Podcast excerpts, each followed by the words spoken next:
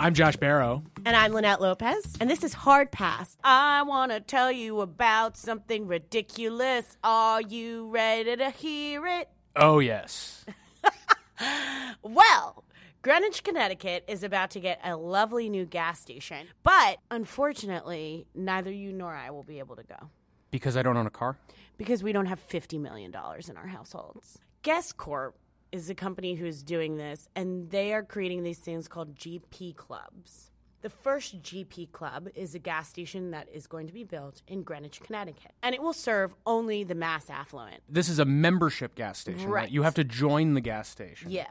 And this is not like the like Chevron Club where they give you a discount after, you know, every 100 gallons of gas you buy. It's You like get a free piece of pizza? No. when I read the articles about this, and this is a thing that was a thing people sent around and laughed about on the web because, ha ha, a luxury gas station you have to join. But this thing, it's not really a gas station from the way I read it. It is it is a private club that provides a variety of services. One of which is that they will fill up your car with gas while you park there to go to the restaurant or whatever. I mean, this is an entire auto experience if you're getting 24 hour roadside support. It seems clear to me is that people with money are finding it more and more normal to never have to hang out with people who don't have money.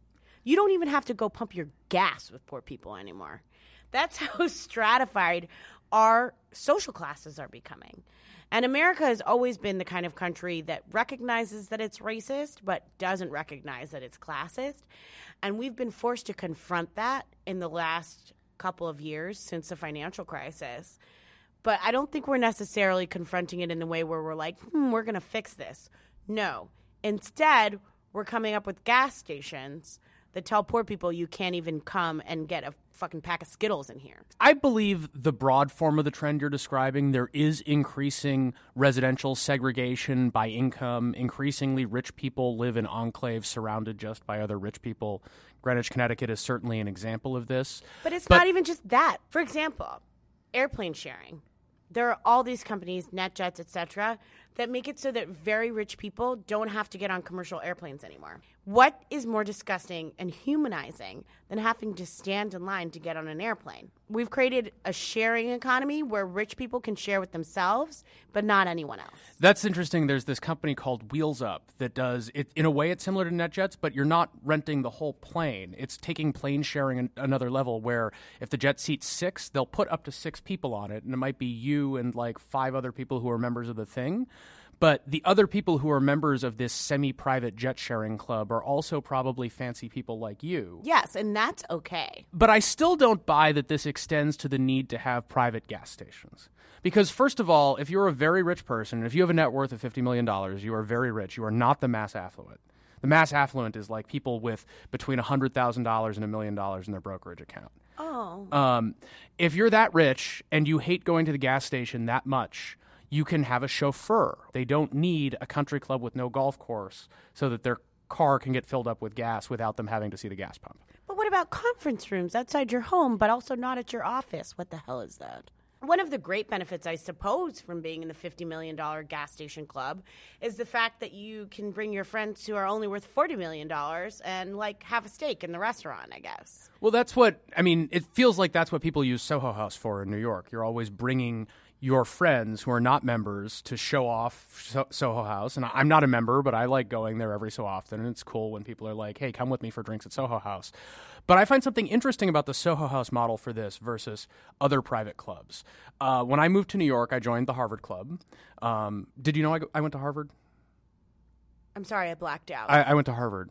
Um, I, I'm still blacked out. so when I moved to New York, I joined the Harvard Club. But so if you if you bring your guest for dinner at the Harvard Club, they just bring you a slip that you sign and they add it to your account. If you bring a guest, you have to pay for dinner. There's no way to go Dutch with your guest. There's no way for your guest to pick up the tab for dinner other than to hand you a wad of cash to offset what the club will charge you. At Soho House, when the bill comes, they process your credit card like it's any restaurant. So people are bringing their guests to Soho House and not even treating them to drinks or dinner which is a shift in the private club economy. You can bring your friends to the private club to show off your private club without even having to go to the trouble of paying for their meal that you're showing off for them at the private club. That's also funny to me because when I started clubbing in New York, it was all about the velvet rope. It was all about whether or not you were cool enough to get in or had enough money.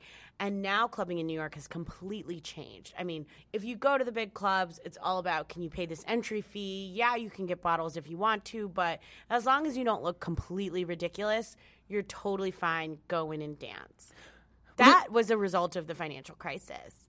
But it seems now we're heading back towards the shift where arbitrary gates, cool. Can you pay for it? Get in here. Velvet ropes, we love them. We're going back there. I think this is actually very closely connected between these private social clubs and the nightclubs, where there's a short term, long term trade off when you're managing these.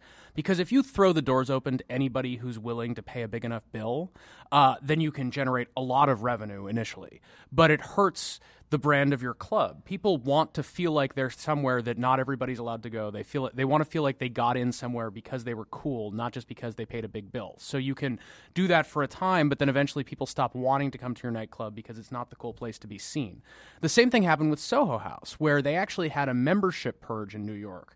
Soho House is supposed No, they had it internationally. Soho House is supposed to be a club for people in the creative industry. That's broadly defined, but the sense had been that there were too many douchebags at Soho House. And so you have all these bankers with green money willing to pay nearly $3,000 a year to be members of Soho House and being told, no, we don't want your money anymore, get out. And that, again, is a long term play. You're giving up some revenue, but it allows you to do something that you think strengthens your brand and will allow you to charge more over the long run. In order to create a sense of exclusivity that's not purely about money, you actually have to exclude some people who have money that they're willing to give you. So that's the, that's the trade off you have to play. Whereas this gas station is just going to be gauche as shit. Hard Pass is produced by Ben Riskin. Our cover art is by John Fulton, and the music you are hearing is by Aaron Leader.